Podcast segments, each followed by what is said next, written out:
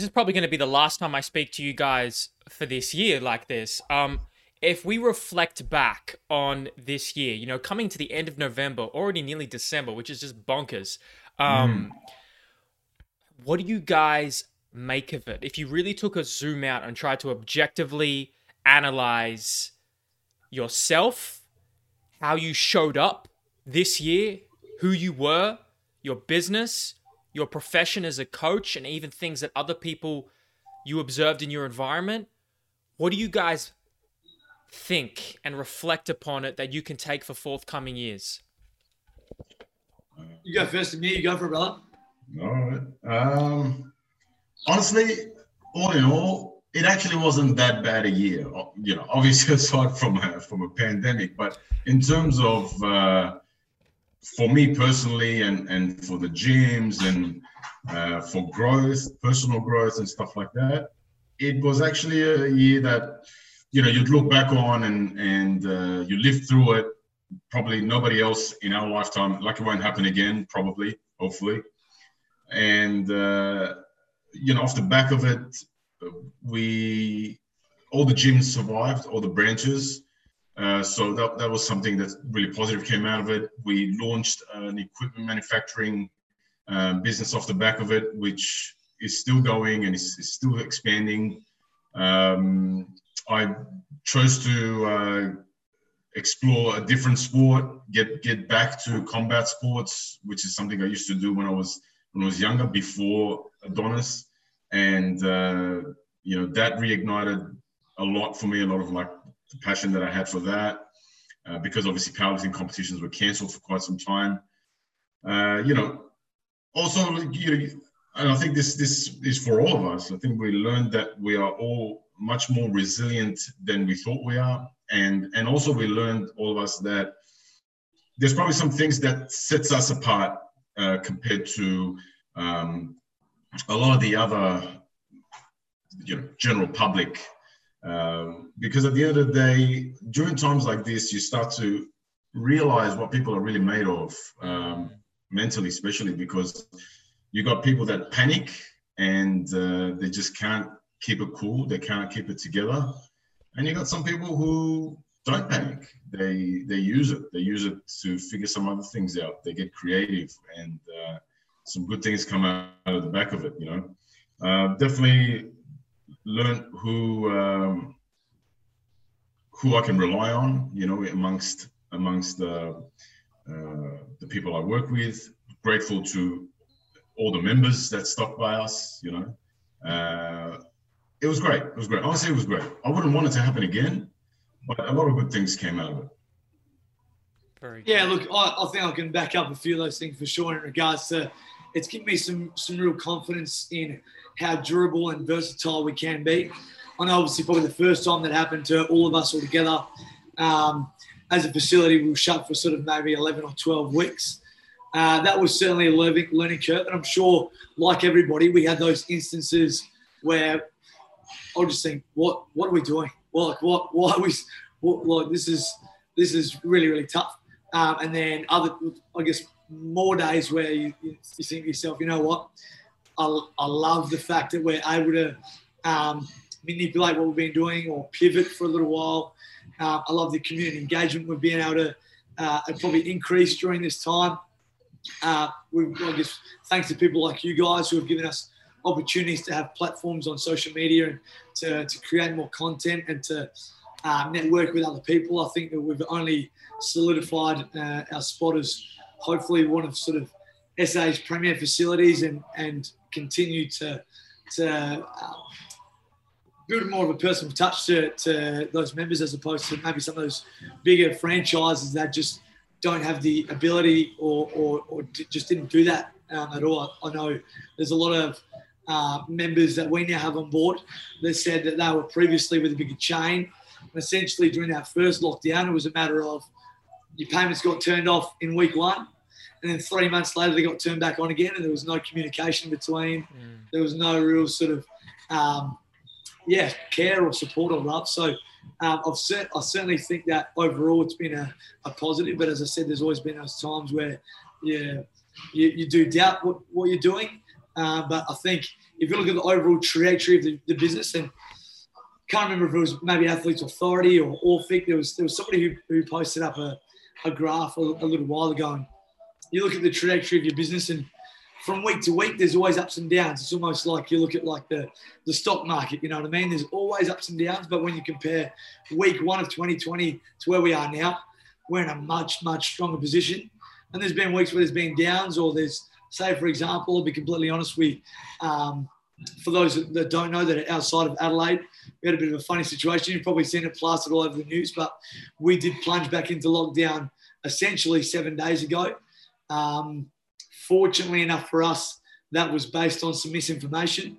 So three, three days later, the government pulled us out of lockdown, but we've sort of gone back into full blown lockdown mode in regards to we'd cleared out a facility and, and leased out all of our equipment to our members. We'd got transitioned everything online. I think now, uh, the second time around, we were a lot quicker to action it because we had systems and processes in place, and we'd had an opportunity to to probably reevaluate those prior to this lockdown, as opposed to, to be honest with you, making shit up on the spot last lockdown, thinking what the hell are we doing? So uh, we, were, we were in a much better position. Uh, and then obviously we just had to quickly sort of revert back as soon as we got the, the word that we were coming back to, to business on Sunday. We were just calling all those people and saying, get my stuff back to the facility as quick as you can. Hurry up, we're back, we're back. But, uh, but yeah, if you're looking, um, like I said, week one of 2020 uh, compared to right now, we are in a much stronger position. We've got more members and athletes than we've ever had, uh, more traffic coming through the doors more equipment, more revenue. Um, but to get to that point, it's certainly had some up and down, ups and downs. Like you said to me, I, in the in the long run, I'm happy that it's happened. Um, would prefer if it didn't happen again if we just continued this trajectory without going through that. But it's given us confidence that you know what we we can almost survive anything because uh, unless all of the internet blows up and, and we can't we can't use online resources. That's just a matter of time. I think we're pretty pretty adaptable now, which has been great. I like that. Thank you guys for sharing that. I, I wanted to actually touch on a couple things that you both have said from this. One, I'll go to you, Amir. Uh, what are the systems and processes? Because you said that, Sean. What are the systems and processes that you've created this year? I mean, this is for both of you, but starting with Amir, that have been the most important. Something that, damn, I'm glad this happened because I could create this system and process that's going to help me dramatically in the future as a business owner and health professional. Uh, we uh, so during the during the period where everything was was locked down, obviously a lot more uh, time to be able to sit in the office and, and do work rather than be on the gym floor. Um, I wanted to put everything that uh, myself and all of our coaches had learned over the over the years of doing what we do, basically into video format. So it's like a library we can all refer back to at any time. Uh, if one of us is absent and we need to go through, for example, how to do proper powerlifting programming, uh, what's how do we start with a template, and then mm. uh, how you take somebody through a strength block and then peak them for competition and so on, and how to write a, a weight loss diet, a weight gain diet, etc., etc., etc and then that's that started and then uh, i thought well hang on let's just let's just put this onto an uh, online educational platform and make it freely available to all of our members um, so that they can refer back to it literally as if they were going to ask the coaches so the coaches are always available there so we did that, and, and now it's it's live. Um, it's it's open to the world. Anybody can can sign on, and we've been getting uh, subscriptions. Uh, so we're just going to continue to add to that. So we essentially systemize that sort of that part of things, where the coach doesn't have to be there all the time uh, for people to ask, uh, how do I do a do a sumo deadlift properly? How do I set up for it? there's a 45 minute video off top of my head, I think it's 45, 50 minutes with complete like uh, voiceover, uh, drawings on the screen, freezing frame, slowing it down, different angles, stuff like that, where it will explain that to them. So no matter where they are, uh, at whatever time they are doing their deadlift, it might be late at night, might be early morning, and the coaches are not there. They can pull that video up and and uh, be guided through that movement or that concept exactly as if the coaches were there doing it. And so that allowed us to actually reduce um, uh, uh, two days, two entire days of uh, coaching on the gym floor. Uh, and now we're dedicating those two days to actually booking in um, more of our uh, members and, and our clients and actually have uh, preferably a sit down face to face to go through their weekly, like their week that was, and uh, and plan the next week, and uh, or have a conversation like via phone or FaceTime or something like that uh, to make sure that they are on the right track. They can ask us any questions and things are going well. And since doing that, engagement has been uh, through the roof. Uh, productivity on everybody's part, like the, the staff as well as the the uh, clients, has been through the roof. Um, everything's been better. Retention has been better. Um, results have been better. Uh, so that is uh, one one huge thing that that came out of that. Um, that forced us to systemize that, allowed us, gave us time to systemize that, and uh, we're just going to keep keep moving forward with it. That is great. That's such a valuable system that I think is applicable to any coach or business, especially with staff, because you don't have to constantly repeat the same kind of process, standard operating mm. procedure. Yeah. Sean, what is your version of that?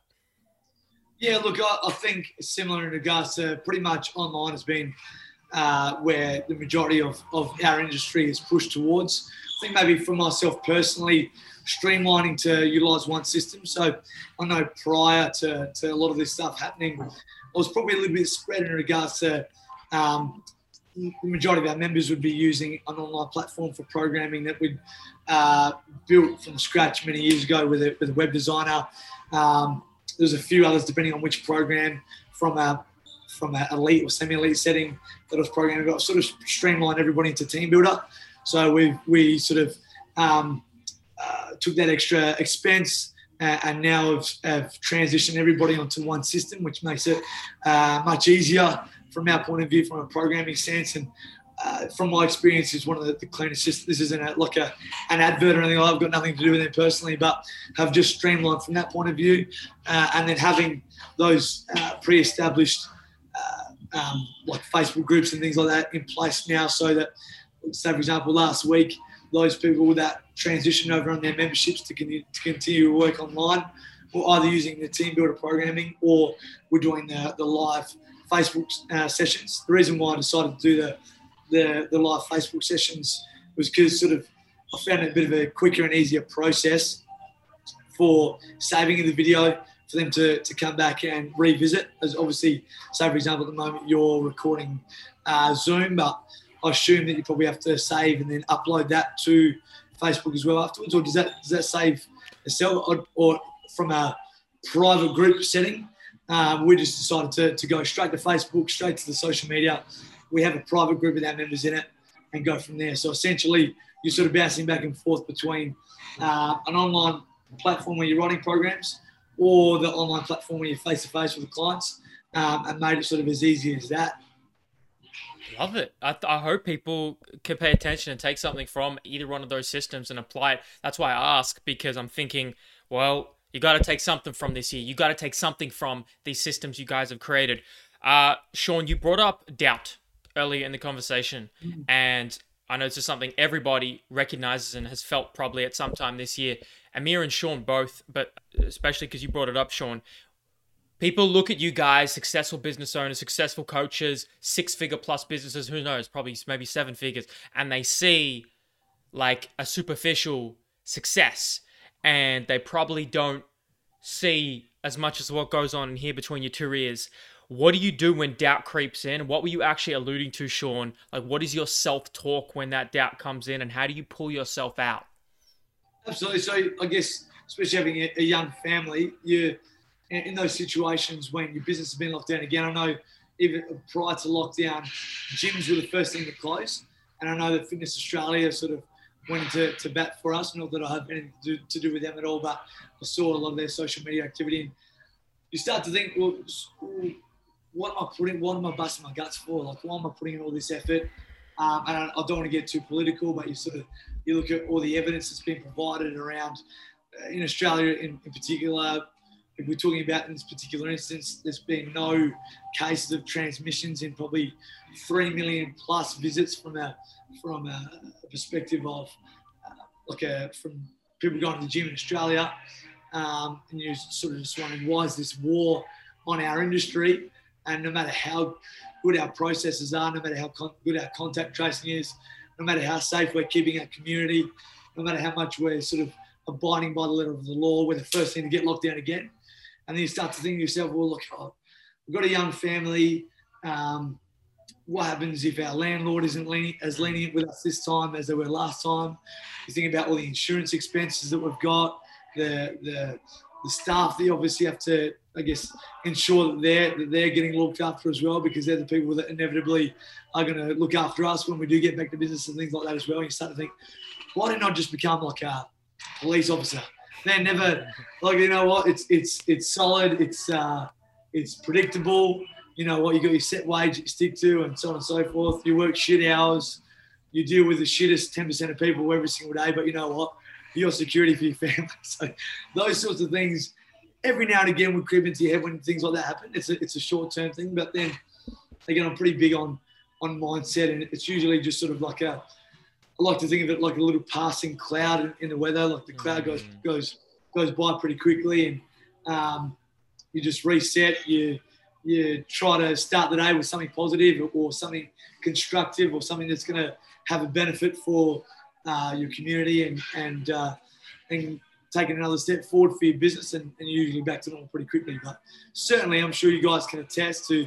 There's probably lots of business owners out there that will have times where you're thinking, like, what am I doing? Why didn't why didn't I just become a sparky? You know what I mean? Like, go work for somebody, get get a get a, a set wage here every now and again yeah, so that's uh, that's the doubt that comes through. But as you said, it's just a passing cloud in the sky, um, and I, I, find resetting, maybe do a quick little bit of meditation or mindfulness, or think about five things that you're grateful for. I know it all sounds pretty sort of stock standard, but I find it helps me to reset, get my eyes back on the prize again, and, then go from there. And then the second that we reopen and uh, the, the, people come flooding back through the doors, you forget about all those things that you start to doubt yourself on during during those times where you are shut down.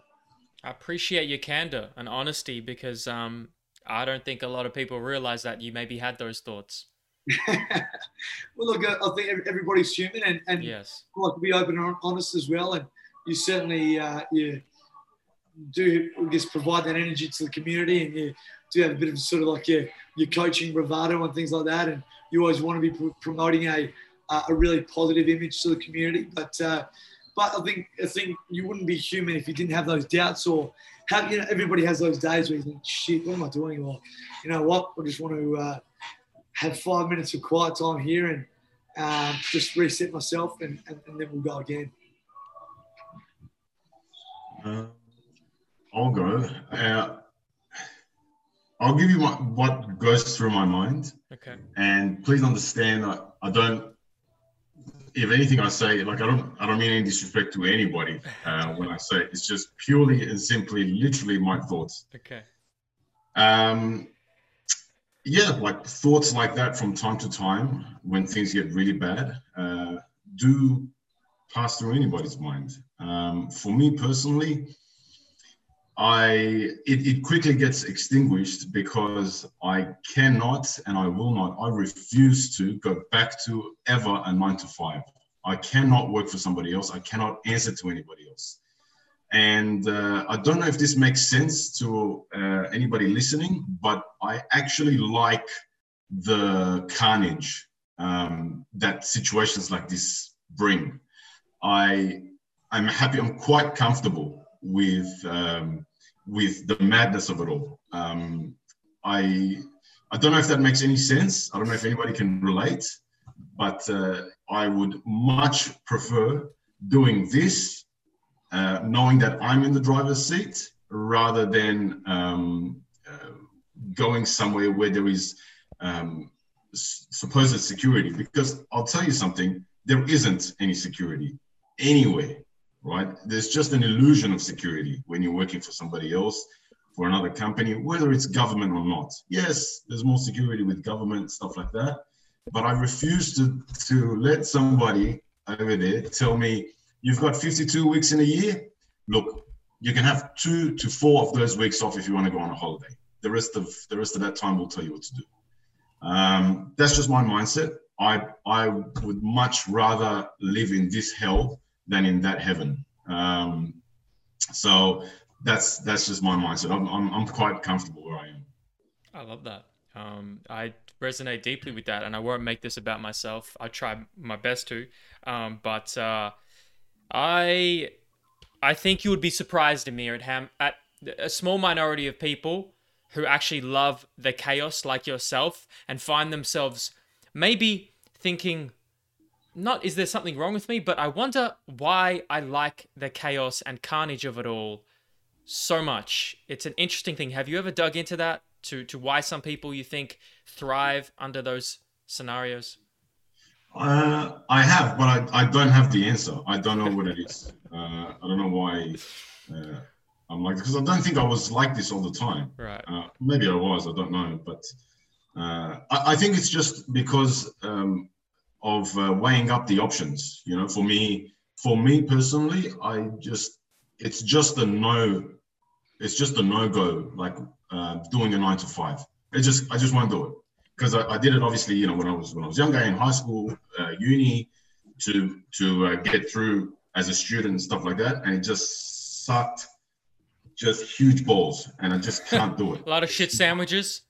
It's not me, you know. I just can't do it. I can't I like to come and go as I please. I like to do this thing. I like to be in control of, of what's going on, and uh, uh, I won't do it. I'd rather because because I know at the end of the day I'm not going to starve. I'm going to figure out a way. Yes. If this doesn't work, to make something else work. I just know that's going to happen, right? So I'm like, yeah, whatever. You, if if all the gyms are going to get taken off me, let's just say absolute worst case scenario, I'll figure something else out. That's fine.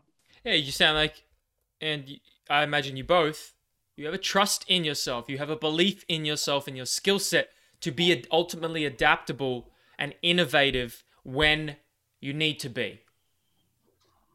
Yeah, I think I think that's it. Yeah. Okay.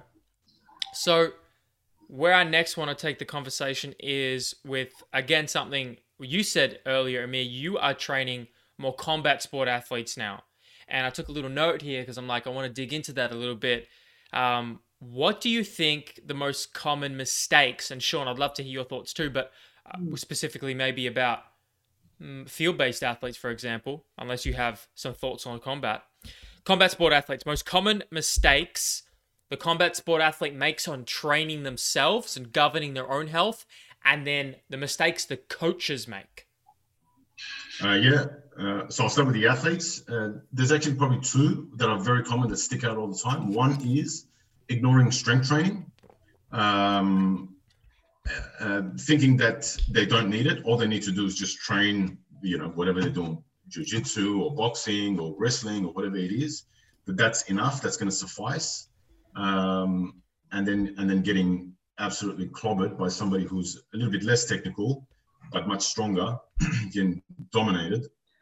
And uh, the other is doing um, too much uh, super high intensity conditioning work too often and just absolutely burning out. And and they may not even feel like they're burnt out. Uh, it's just such a normal day to day mode for them now that they feel normal. That that's then that's they feel fine. They think they feel fine, but they're they're actually uh, severely in, in a deficit. Um, those are the those are the two main ones as far as athletes are concerned, uh, and probably like as a an honorable mention would be uh, stupid exercises like um, quote unquote functional shit that's still going on. Um, the problem with it is, is that aside from anything else, it's you actually can't uh, progress on it. You can't progressively overload on on a lot of those exercises, probably pretty much all of those exercises that, that they pick. If they just spent the same amount of energy on just squat, bench, deadlift, you know, overhead pressing, rowing, and, and just got strong at those, those would be killers. Um, so that's that's in terms of uh, athletes. In terms of coaches, um, old, especially old school coaches, sort of the same thing, but on the other side, they they either think still to this day uh, that weights uh, make you slow or are not really useful, and that they should just drill and drill and drill. And the other is uh, training high intensity, so like high intensity rolling or wrestling or, or sparring too often, way too often, and uh, that can that can leave uh, the athletes in the ground as well. And uh, the, yeah, those are probably the, the most common things that are still in existence that I still see uh, around. Admittedly, uh, some athletes are waking up to it, and, and so are some coaches. Well, how do you communicate to the athlete in that sense um, to get them on the same page? Because a lot of them are very stuck in their traditional ways. How do you communicate with them to see the benefit of the other side? Well, uh, couple of ways. One is when you actually, so you know, I, I wrestle. So when you actually wrestle with with them, and they've been doing it for much much longer than you, but you're giving them problems.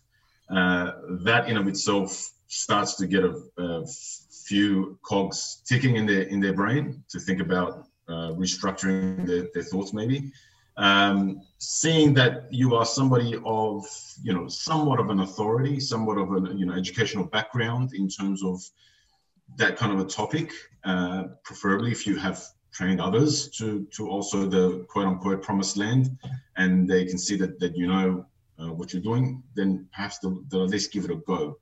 Um, coaches are very hard to to change because especially the old school ones they're, they're very much stuck in their ways um, but it's just it's just an educational process, whether it's through social media, whether it's through conversations that you have one on one, or whether it's through proving it to them uh, when you actually uh, like if you do actually uh, compete or or participate in in the said sports, you know whether it's BJJ or boxing or what have you, uh, they can feel um, the the the difference physically, you know, and uh, they thought they would give you a little bit more of a problem or you'd be a little bit less of a problem than you actually were. And they start to think you know and, and eventually they come around. So showing them with actions rather than words. Correct. Got it. Sean? From my experience um, i think probably if we're talking from an athlete's point of view and where they get their training wrong um, there's obviously there is some uh, transfer from what uh, Amir was talking to uh, talking about, sorry, in regards to your field and court sport athletes. I think uh, it's our job to to try to educate. But things I would see is, for example, probably a lack of understanding in regards to truly what a what the physiological components of fitness are. So, say for example, somebody saying, you know what, uh, I want to get stronger, so they, they'll head into the, the weights room and they'll be doing sort of, they might have a moderate weight on the bar and do three sets of 12 and uh, probably sort of have a bit of a mismatch in regards to what their true goal is uh, and the way that they're training in, in, regards to, so for example, the true measure of maximal strength is being able to produce force for one or two maximal, uh, uh I guess, uh, efforts. So, uh, and, and then being scared of, say, for example, or just unsure of how to, to load themselves properly from that point of view, or saying they want to go get faster, so they'll go do uh, three 1K time trials and things like that as well. Whereas, as opposed to uh, making themselves faster, they are certainly increasing their, their, their, endurance base, but not necessarily hitting the physiological component of fitness that they are aiming to hit. So, just a bit of a mismatch in probably their knowledge uh, and what they're implementing. Uh, that would be number one. Number two, if you're talking probably, well, it's probably out on the track or within the weights room, I think rest times are done really, really poorly. Um, you have some guys that come through here and now they might have eight exercises in their program. Let's say, for example, they've got sort of four lots of supersets, which is a pretty sort of normal program that we might uh, roll somebody through. Uh, and I might not be out on the floor. I might be sort of at the desk or something along those lines. And they head out into the gym floor, and they come back 25 minutes later, and I'll say, "You've done already," and they've just whipped through with no rest time. They've done squats to box jump, squat to box jump, squat to box jump, straight into RDL to Nordics, RDL to Nordics. They've just had no rest in between. Um, so they're not sort of maximizing what they're going to get out of that program as well. So education from that point of view. And probably conversely, on the same end of the scale, they'll do. There are others that'll do a set of squats and a set of box jumps, and then they'll shoot hoops for 25 minutes after that. You know what I mean? And then then they'll get on to the next set. So you probably see both ends of the scales there. And probably number three that I see from an athlete's point of view is just the influence of social media. Let's say I saw LeBron doing this, so like I must I must do this. And uh, if you've seen LeBron's socials, he does some pretty out there shit. Um, but yeah, so those are probably the, the main three from an athlete's point of view is just understanding what you want to get out of the training and the implementation of whether that is time frames or or sets and rep ranges, the rest times, and also the exercise selection. From a coaching point of view, uh, probably something that, that Lockie's touched on previously is uh, I think over individualization and changing exercises for the sake of changing exercises. Um, I've certainly probably got a, I've talked about before, maybe a big nine. I reckon there's a big 10 movement patterns that we can go through afterwards that I think that are vital in most, most court uh, and field sports. Uh, I think maybe if you're looking at track and field, that's where it, it gets a bit different and, and combat sports as well. Uh, but certainly when I'm training rugby players, netballers, footballers, basketballers, there are sort of a set 10 that build the foundation, probably 80% of my program. And then there's a little bit of individualization in that last 20%. Um, and then I reckon just uh, communication is probably the, the other one, or or ability to to to create buy-in from the athletes. I reckon there's a lot of very very smart coaches out there that just don't have the personality to be able to get their athlete on board. Uh, and although what on paper is a fantastic program, it's, it's, it's having no impact because it's not being done properly or at all by the athlete they're trying to program for, whether that be a, a lack of personality or charisma or um, personal skills. So that's probably a, there's three major issues I see on the athletes end, and probably two from a coaching point of view. Okay. Unless me, you have any thoughts? I have a couple follow ups. Hit me. Um, how do you guys establish buy-in and trust with your clients and athletes? Um, I think it's multi multifaceted. Uh, one is, uh, um, and it's one of the low hanging fruits, is uh, a, a, proven track record, right? Because I mean nowadays, especially with social media and stuff like that, anybody who's coming on board um, to to join a gym or get a coach is doing their research. They're looking around, they're looking at your profile, looking at another person's profile, asking around, and so on and so forth. So uh, if you've taken the time to build that profile and, and show uh, what you've been doing and, and, the results you've been getting, surely they can see that, and uh, and they that will you know uh, influence them to listen to what you have to say.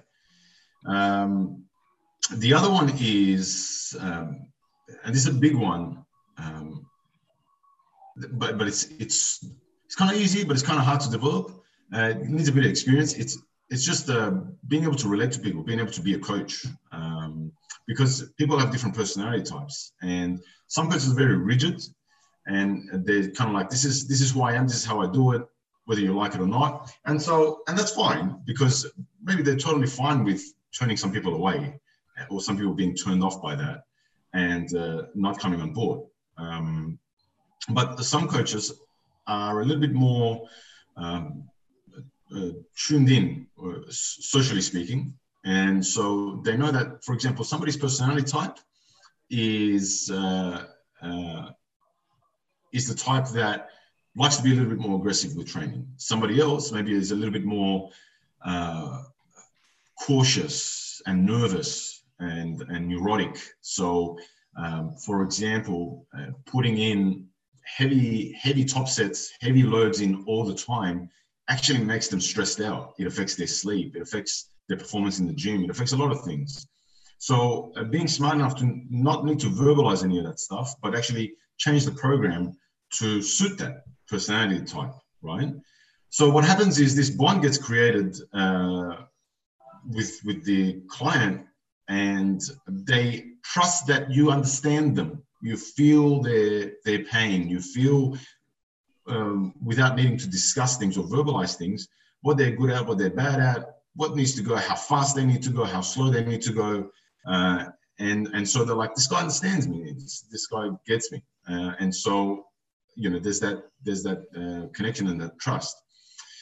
Another one that's a really easy one that um, not enough people do is is just encouragement. You know, building confidence. Um, it is so so important as a coach to build confidence in an athlete, uh, and uh, and that is on all fronts in the sense of the program that you give them, making sure that in the earlier days of the of the cycle that you are um, giving them, it's weights that is there are weights that they can definitely, for example, get they can successfully complete those sessions, feel good about it. Not not piece easy, but but uh, certainly something that if they if they applied themselves enough, they could do it. There's no problem. There's no danger of failing and, and doing bad and having bad sessions and injuries and things like that. And then uh, backing that up with the the language that you use when you communicate with them, you know, telling them that, that was excellent, uh, really good technique. You know, this part was good. Do this, and it'll be a little bit better. If you can if you can try and do this instead, it will be much better. It'll be perfect. And you know, your, your lifts are looking so good compared to like four weeks ago, six weeks ago. You're doing great. You know, things like that. It it's free, man. Like it doesn't cost anything for you to do that, for you to say that. You know, like. Uh, it goes a long way, a huge way. Confidence in a in a client, athlete, lifter, whatever it is, whoever you're working with.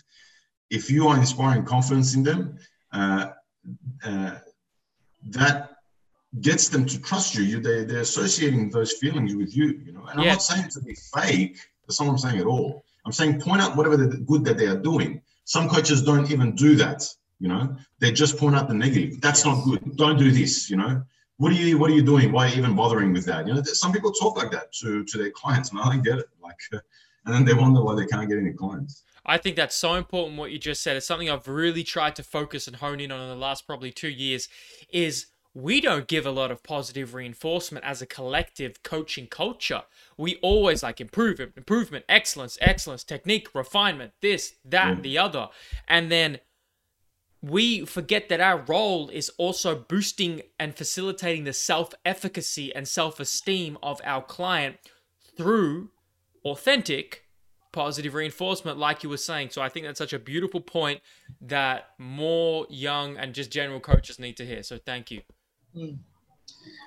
I think um, I think first impressions are really important, and generally from a from a professional setting, the first thing we always try to do is sit down one on one with each of the athletes that you are going to be programming for over the next six to 12 months, for example.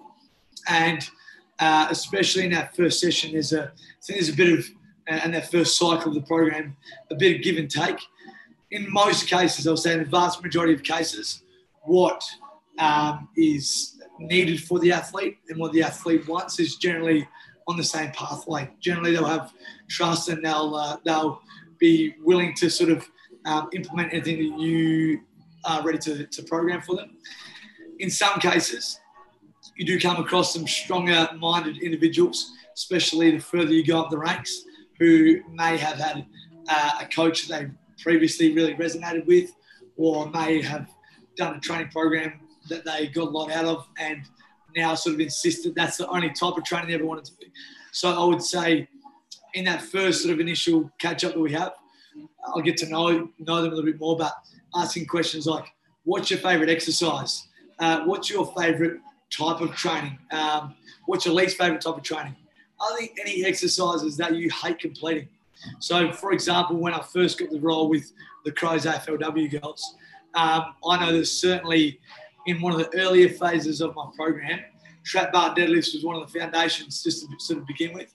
And almost every girl, I'd say let's say 70, 75% of the girls, in some sense, said that they disliked completing trap bar deadlifts or had had uh, a bad experience where they'd been trying to complete them by themselves in the off season and injured their backs. Um, if I hadn't asked those questions and programmed those in, I'm, my guess is that I would have got on, uh, got off on the wrong foot, and maybe would have struggled to have the same buy-in uh, as opposed to, you know what, let's think of a, an alternative for that now. So we're fortunate enough at the club to have belt squats, or some girls did leg press instead, or some girls just did a, a barbell box squat as opposed to. Um, so they're still getting some. Uh, I guess we were using it as a knee flexion extension exercise as, as opposed to a hip hinge. Um, so I think that first initial phase that you write for them is, is vital. Mm. Uh, and, you know, if they say bicep curls is my favorite exercise, find a way to sneak that into there somehow. Still tick off all your, your big necessities, but you want to you, you want them to realize that you are listening to what they're saying and that you genuinely care about their enjoyment of the program too. So that would be my biggest advice is have that initial meeting, um, have certainly in mind what you want to be implementing, but be willing to have a little compromise if you need to in order to, to rope them in.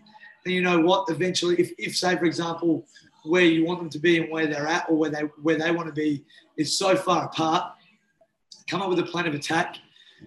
Each cycle is going to be a small little progression towards mm. your point of view as opposed to theirs. You're still going to give them little doses, and eventually you're going to build that that um, reputation with them or build that relationship with them that they'll be willing to give a little bit more each each time. They might not even notice that all of a sudden somebody who said, you know what, I hate heavy lifting, I don't get anything out of heavy lifting. Uh, you've started them with four sets of 12 for every exercise in the first program. And then next program is 12, 10, eights. And then the next program, they're just doing four sets of eight. And the next program, they're doing eight, six, five. You know what I mean? So over the sort of the, the sequence of four programs, you've progressively increased their load, but they probably don't realize it as much as, you know what, first program we're doing five by five girls, let's go. Mm. I'm thinking, what the, what, this guy's a prick. Like, mm. he doesn't listen to us at all. So um, that would be my advice. That's, that's the art of coaching. Like that's absolutely, absolutely. That's when you have to deviate from the perfect sets and reps and schemes and programs and have to be willing to concede and humble yourself in the face of your authority for the greater good and the long term um, enjoyment as well. Because if if the person's not adherent, nothing gets nothing happens. There's no result. Absolutely, Absolutely. I've uh, I think we've talked about it before, but a poor program done consistently yeah. is much better than a perfect program done inconsistently. Love Comes that. down to that, easy as that. Absolutely. Matt has a question on uh, the social media stuff, and actually, it's something I wanted to ask as well. So, Sean, you brought about, uh, you know, LeBron doing the, the type of out there exercises, and we see this all throughout sport. Is that more through the perspective of exercises being irrelevant that guy, that a guy like LeBron may be doing, or stuff that people are seeing on social media? Is that it is irrelevant, um, def- and therefore a difference in coaching methodologies, or more so just the exercise selection from beginner versus elite? I think probably more leaning towards the second point there, beginner, uh, when you're talking about sort of some people probably jumping a, a few steps ahead, but also probably where I'm, where I'm talking about is bang for buck. Essentially, let's say, for example, talking about LeBron or an AFL player that you might see doing some sort of specky exercise. Essentially, at the end of the day, they are full-time athletes and if there if there is any scope to be branching out into those really sort of extravagant, balance, banded Bosu ball exercises, not that I sort of really essentially believe they're, they're ever needed, but let's just say, for example, there is some sort of need for that. They probably have the time for it. For somebody, in most cases, 99% of the population who are watching these videos and train three times a week, for example, and then have to go work a full time job. Um, I, I, I just believe that there's so many more effective or more impactful exercises that you can be completing, making the most of your time. Go do a go do a hip thrust, for example, as opposed to doing a single leg kettlebell swing while being pushed over by three bands that are pulling in different directions. You know, I think there's I think it's just more bang for buck people jumping ahead a few steps and forgetting that, you know what, these guys can add some more subtleties into their program simply because they've got the time for it. And you know what, they're going to spend the rest of the day recovering in their Normatec boots and then going for a swim in their pool and then maybe sitting in their sauna and getting a massage. Whereas Johnny is going to be going to lug around some timber and then go home and pick up his two year old daughter and then cook spaghetti for his family and get to bed at 11 p.m. at night and get up at three o'clock ready to go again the next morning. So, uh, bang for buck, um, ability to sort of add those subtleties in there probably isn't the same scope for 99% of the population. Um, and let's be honest, a lot of a lot of it is just bullshit anyway. But if we're if we're putting that aside, those other points are very relevant. Context matters. Absolutely, absolutely. You've just summarized it, summarized it in two words. Amir, do you have anything, any any thoughts on that? Or... Yeah, I agree. It's exactly it, uh, what he said. Is what you said the second time. So it's it's um, they're noticing somebody like LeBron or, or you know, in the case of lifters, for example, a famous powerlifter or something like that, and they're like, okay, he's doing those stuff, so I'm going to be doing those stuff because he's strong and he's doing those stuff, or he's a good basketball player and he's doing those stuff, so that must be the stuff to do. The thing is, there's two two sides to that. One is that uh, the question you should really be asking is what was that person doing when they were at the same training agent experience yes. as you are now? Thank you. Yes. Uh, and then doing that thing uh, because you're looking essentially ahead in, in time when you're looking at them. You're looking right. at where you would be or you should be, hopefully, 20 years from now doing your sport, you know, consistently. Um, so you should be finding out what they were doing that when they were at the same training age as you are now and, and uh, doing that stuff. The other thing is, even if they were doing that thing, uh, however stupid it is, um, for decades, the reason why they're LeBron is because they are one one in a billion, one in eight billion, in fact. Um, and you are not. You're not one in eight billion. Sorry to say, you don't have the those same genetics. You don't have the same capabilities. You're just not that person. So that person could have been um, just sitting there, like imagining shooting uh, shooting a basketball, three pointers all day, and they'll still probably be where they are now. Um, maybe a couple of notches down, but they'll still be playing in the NBA. You know, it's because uh, th- that's just how they're built, and uh, and you're probably not built that way. So um, have a look at the majority. Don't have a look at that one guy outside of the bell curve and see that he's doing this kind of stuff. What's everybody else doing? What's the majority of people doing? Um, and, and and do do that stuff. Like there's um there's a there's a guy called um, I forget his name, um, but his his um, business is called Functional Patterns. I don't know if you guys have, have heard of it yeah, or not. Naudi, Naudi. Um, That's it. Christian yeah. has uh, had some experiences with him going back. yeah, that's right. yeah. I remember that now. There you go. Um, so, like you know, there's there's for example a, a very uh, like a world world class uh, wrestler who, who trains with him, who does all that stuff. And so people will equate that. Go, well, look, this guy's doing his stuff, and he's, he's a world class wrestler. The guy would have been a world class wrestler. It doesn't matter what he would have done. He would have still been a world class wrestler. It's not because of this guy. It's not because of his like training methodology. And maybe these training methodologies work, although it's doubtful uh, if they're the, if they're the most um, efficient way of doing things. But that's for another topic.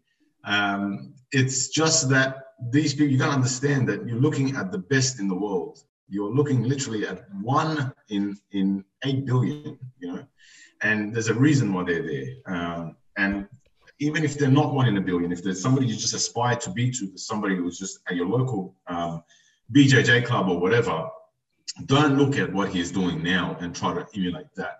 Ask him what he was doing when he was at your experience level and do that. Well said. I mean, those people are often successful not because of their specialized training, but in spite of it. So, meaning they'll be successful regardless of the varied stimulus, this, that, or the other.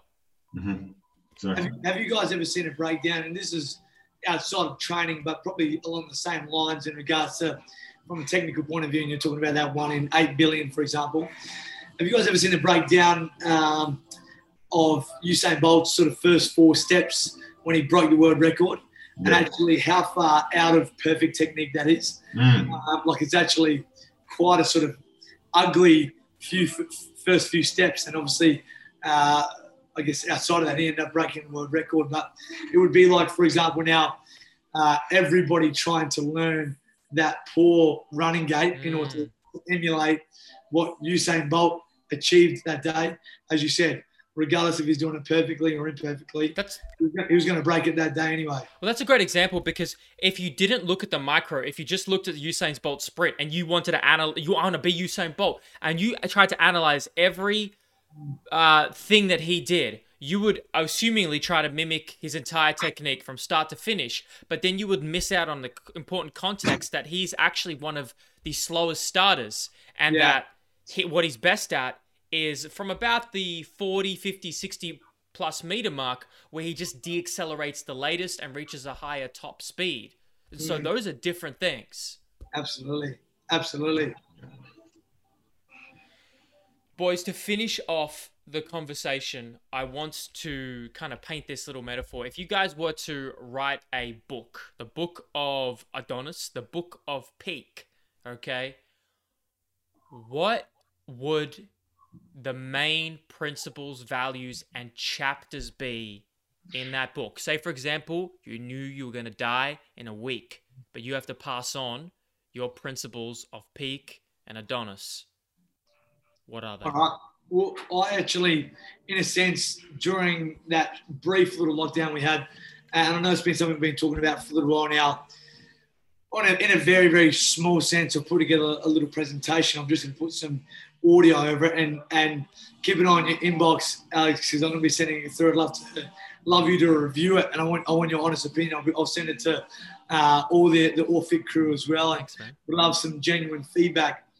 I guess number one, I think chapter one would be, regardless of whether it's with coaching, whether it's with training, whether it's with eating, whether it's with your career, is I think consistency trumps everything. I know it's something we probably touched on briefly before, but I just see so many people that will go hell for leather at a diet. They'll go hell for leather at their training. They'll go hell for leather at a business venture for three to six months and then burn out and stop. And then three to six months later, they're on something new or they're trying it again. And there's just sort of this undulation. There's no consistency. I think that doing something um, just just just rocking up consistently or just eating consistently over a long period of time or as we talked about before completing just an average program consistently over time i think is just so vital for success in any aspect of life we could literally talk about any aspect of life and consistency uh, if you are open at random hours with your business uh, you're going to create confusion with your customer base and they're, they're going to become unsure and, and go to somewhere else that they know is going to be open, things like that as well. So consistency would be chapter one. If we're talking about a, a programming point of view, at the moment, what I would say is, is as we talked about before, get the foundations uh, correct and get bang for buck out of your training. Don't worry about doing all these little subtleties. Generally, if we're talking about uh, uh, my Big Ten at the moment, uh, how we would work it from a peak perspective, and you'll see this in our PowerPoint is that we have our initial consultation, probably primarily if we're talking about field and uh, and court sport sort of team sport athletes. From there, once we've done our assessment, I'll uh, assess what their um, ability is, to be able to squat properly, hinge properly, lunge properly. We say hip extension or thrust properly, vertically push, horizontally push, vertically pull, horizontally pull, rotate, and anti rotate. They'll be the big 10 of any program, of any team or court sport athletes that come through here. Uh, there are probably 30 different variations of all 10 of those exercises. Selecting the appropriate variation is what where your instinct comes in as a coach and your ability to evaluate what their ability is upon assessment. Um, and then you can put in all your little sort of subtleties around that to complement. So, say for example, with your hip hinging movements, you might select a knee dominant hamstring exercise to complement it nicely, or with uh, your, say for example, with your hip extension or hip thrust exercises, you might add an ab- abduction exercise to complement that because they're the two primary movement patterns of the glutes. So I would say now the Big Ten. Um, so that would that would probably um, form the the crux of the principles of of the peak book. I think is consistency, get bang for your buck, nail the Big Ten, and then add in accessories around that. That'd probably be the, the, the goal, I reckon. Beautiful. Start to get start. Time to start writing, Sean. I think so. Amir. Um, for me, it, it, it comes around the intangibles a lot of it for me. Um, right at the top would be having rules and order in the facility and enforcing them. Uh, no matter what you think may happen, like if if uh, people are going to leave or not going to like that or whatever, just having uh, a set of rules and regulations uh, that uh, you stand by and uh, you won't allow anybody to to break because it has to be a place where everybody can come in there and equally be able to reach for the stars be whoever they want to be be as good as they can be. Um, and if there's going to be a bunch of people in there that are running amok or pretending like they're better than everybody else because they got a couple of extra medals or anything like that, then they simply got to go. Um, so having order, having rules and regulations of, of the highest ranking person or, or, lifter or client or athlete to the lowest ranking. Um, everybody got to, got to put their weights away. Everybody got to respect the, the coaches. Everybody got to respect each other. Uh, and if anybody doesn't, um, they get shown the door. Uh, and and to make that part of the culture, you know, it's got to really be part of the culture. I think a lot of a lot of uh, personal trainers, coaches, gym owners are afraid of uh, losing members mm. because they think, well, you know, it's hard getting a member and uh, and that actually starts to um, hurt the gym in the in the long run because the environment gets bad, it becomes toxic, and one person can be like a cancer cell, and they can infect the others, and before you know it, everybody wants to leave because they don't enjoy where they're training. So uh, you might as well just uh,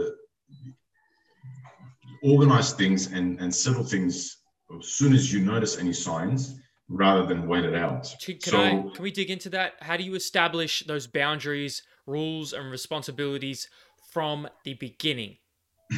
A very, very, very good question, and, and very easy, very simple. So, when somebody signs up, uh, they explained those uh, key rules and regulations from the get-go, uh, and um, they're explained what happens if they don't do it and uh, uh, not in any particular like uh, intimidating way. they just get told, right? Like as a matter of fact, we're gone away.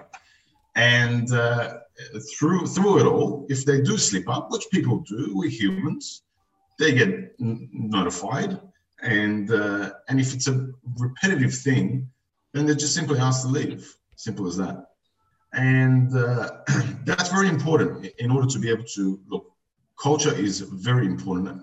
For us, it's very important. I'm sure for Sean, for all the guys here that we're not even here now, um, very important. It, has got to be protected at all costs um, because people need to enjoy where they're training. And if and if all of a sudden somebody, I'm not saying everybody has to be in agreement or everybody has to like each other because that's just not going to happen, right?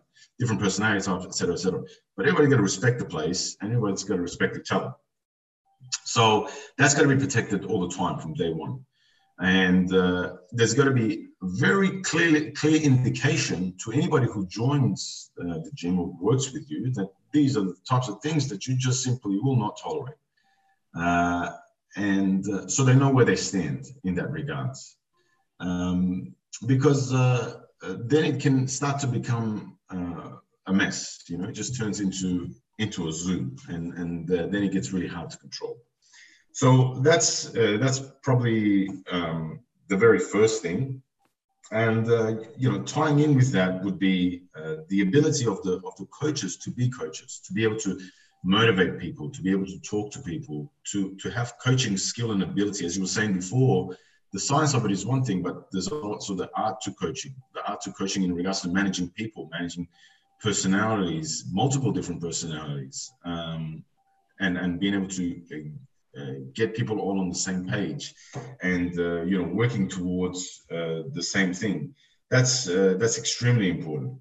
Uh, so um, then off the back of that everything else that's um, uh, that is more tangible uh, can be built you know the third thing i would i would say is having the the messaging of of it's okay and you should push yourself to be comfortable being uncomfortable you know? Like a lot of times um, people like lifters say for example they want their favorite bar to be available before they'll do their top set before they start their training. They want their favorite platform to be to be uh, free before they start their training they want their favorite music to be playing before they do to go for their set or whatever. All of this stuff you're you're not understanding, you're not realizing, you're actually making yourself weaker and weaker uh, because everything has to be right. And so what happens is in a competition scenario, things are just not going to be like that. You're not going to have your favorite bar. You're not going to be called at exactly the time that you want to go. Uh, you, are going to be put in pressure situations and you're going to fold. So that type of uh, um, that type of a character building has to be built into the into the facilities. You know, uh, the coach has got to encourage people to get into um, places just outside their comfort zone and and continuously expand that. Those are the most important things because uh, everything other than that is is easily teachable. Uh, like how to do a program, how to write a diet, and, and things like that. Um, but those are the things that uh, are missed oftentimes and, and they can get huge results. You know you know like some places um, you, certain gyms for example that are in in outback mongolia you know what i mean? Or, or somewhere in africa where they're just training on dirt ground but these guys are just hard man. They're tough as nails you know and you're just not going to win against somebody like that if you ever get into a competitive situation or scenario and you want your Eleiko bar and your Eleiko plates and your this or that, you know, there's nothing wrong with those. They're fine. You should have the best equipment if you can get access to them. That's all well and good. But it's it's just I'm coming from a different place. Some people just get what I'm saying, and some people won't get what I'm saying. Um, some people may take offense to what I'm saying. That's fine. Um, they're just going to keep getting the asses kicks probably do, time do, there's a danger in becoming reliant on the predictable and the comfortable because life is inherently chaotic. And if yeah. there's anything is that there's been an entire generation that has been exposed to that this year. And those people who suffered the most arguably were not prepared. Mm. yeah exactly. And maybe it's because of that complacent way of living. And i recognize it what you're saying in myself because i've been that type of person who's like all right gotta have the, the like music is a big thing for me. But like i you know i catch myself and you're right. It's like shit the perfect song can't always be playing. Sometimes you just gotta rip the headphones off and just you know talk to your own demons inside of you yeah exactly man you just gotta get on with it you know you gotta figure out a way to to be self-reliant you know, instead of relying on things in the environment all the time. But that's just my view, you know. That's that's how we've we've been doing things. Maybe it's the wrong way. I don't know. No, that's a great. You're only sharing your perspective, you know, whether it's valuable or not. That's dependent on the person. Exactly. Guys, thank you uh, again for the pleasure of these conversations. I look forward, and I said this once before, but I'm gonna sit you all down, or at least one, uh, each of you one on one down eventually, and do this in person on my one. But uh, do you guys have any last parting thoughts, comments, asks of the people listening? Anything you want to leave them with to finish off this year? Sean, you go first, mate. Yeah, no, I think um, always just always be uh, pretty much sort of stemming on from what you guys were saying, but always be ready to adapt, be versatile um, as much as you can. Try to uh, look on the there's there's always a brighter side. Like we are we're we're so fortunate to be in, in an amazing country. Um, I we, we still do keep in contact with guys we've worked with in India, for example, that are just an absolute mess at the moment and probably isn't reported as much, but like we couldn't be more fortunate to be uh, where we are really, despite what has happened with lockdowns and things like that as well. So there, there's always um, a way that we, we can work around things. Um, don't be a victim. Uh, make sure that that uh, you always put things into into perspective. And uh, I know everybody's sort of saying, "Can't wait for for, for 2020 to be over to, to get ready for 2021."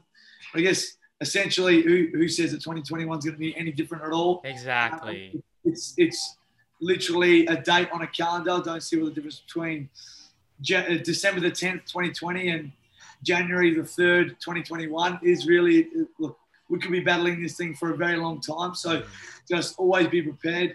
Maybe if you aren't prepared or you felt uh, like you could have done things better in any, depending on wherever you are in, in Australia at the moment, um, reassess those, reassess your processes right now. Put into put into uh, action. What are the things that I would do if at any stage our local government came back on the screen and said, you know what, you guys are, aren't allowed outside your houses, your businesses are closed, you've got to be done uh, by midnight tonight. Mm-hmm. Um, would you be ready? So uh, that would be sort of my closing sort of probably statements in regards to the, the situation we're at, at the moment. But, um, but, just keep enjoying the ride. And, uh, and I also want to thank you guys as well for, a, for an amazing 2020. It's been uh, awesome to be able to run our first Orphic course and been loving every, every, second of it. I have to double check. I think we've got about four weeks left now. Obviously, there's been a bit, bit of interruption, so that's why I just need to absolutely confirm how many weeks we've got left of it. But I can just see those guys um, just blooming at the moment. Like certainly, it's been a, been a journey, and some have uh, probably excelled further than others, depending on prior experience and things like that as well. But it's been a been a pleasure, and I think if anything else has really helped me to solidify my knowledge and continue to reevaluate our processes because we're now passing that on to the next generation of coaches as well. So can't wait for this crew to to graduate and then hopefully take on another bunch of eager students going to next year. I think uh, I was talking to the guys, we've already got a few enrolled, so it seems to be ticking along really nicely. And I, I, I hope that they get as much out of it as I did because I feel like I'm getting yeah. plenty out of it for yeah. sure. Thank you so much for your support, guys. I appreciate it. It's amazing. Awesome, Sean. Yeah, I would. Uh, I would pr- probably back up what what Sean said in regards, to especially like uh, um, don't take it one day at a time. Think ahead. You know, uh, don't be reactive. Be proactive. And and every day, um, ask yourself, where do you want to be? Who do you want to be? And uh, did you do anything that day to get yourself there? At least that's the question I ask myself, and that's the question I, I tell anybody who comes to me with, with similar sort of question to ask themselves every day. So uh, it's helped me in my time be able to always correct course and make sure um, it, it, makes me self-aware of what I'm wasting time on. If I wasted a day, if I did activities that weren't really important, that were a bit of a waste of time, and uh, and then how to correct that for the following day to come. So, um, as he said, as, as Sean said, yeah, it's I mean this, it's just another date on the calendar. You don't know if next year is going to be good or not. So instead of just uh, sort of being complacent and be like, okay, well, it looks like we're out of it now. Instead, just think to yourself, what you know, what what did you want to do this year or who do you want to be? If you get this chance back now and we get rid of it uh, early next year, uh, vaccines coming out and everything is good, let's just say, for example, what do you want to do? How are you going to make up for lost time and start planning all that stuff? So instead of just letting each day pass, that's what I would say. All right. I like it. That's a great way to end, guys. Thank you so much. Thanks, guys. Cheers, man. Thank you. Enjoy the rest of the year. Keep killing it. Yeah. You too. All right, ladies and gentlemen. That is it. Another Orphic podcast with Amir and Sean from our two partner facilities that we govern and run and deliver our Cert 3 and 4 out of in Amir is in Sydney, New South Wales. Sean is in South Australia, in Adelaide, and they are doing a phenomenal job running their gyms delivering our courses, and we couldn't be like that's the thing. like we couldn't be more pleased and proud to be able to offer such a high quality education through such high quality facilities and coaches and educators. We feel so fortunate to be able to partner and work with such high level professionals alike to pretty much no one in this country. I mean, who else? Who else? I mean, the, the majority is not aligning themselves with this level of professionalism and quality. And it's let's raise the standard. That should be the standard. Let's keep going. Let's keep leading by example. And um, just very proud and honored to be able to conduct these conversations. And I hope you guys continue to get value out of them um, as we go along throughout uh, our journey and growing. Um, we'll see you guys next week for another one. I'm Alexander Emmanuel Sandalis. You can find me all over the internet if you want. Otherwise, I'll see you guys next week.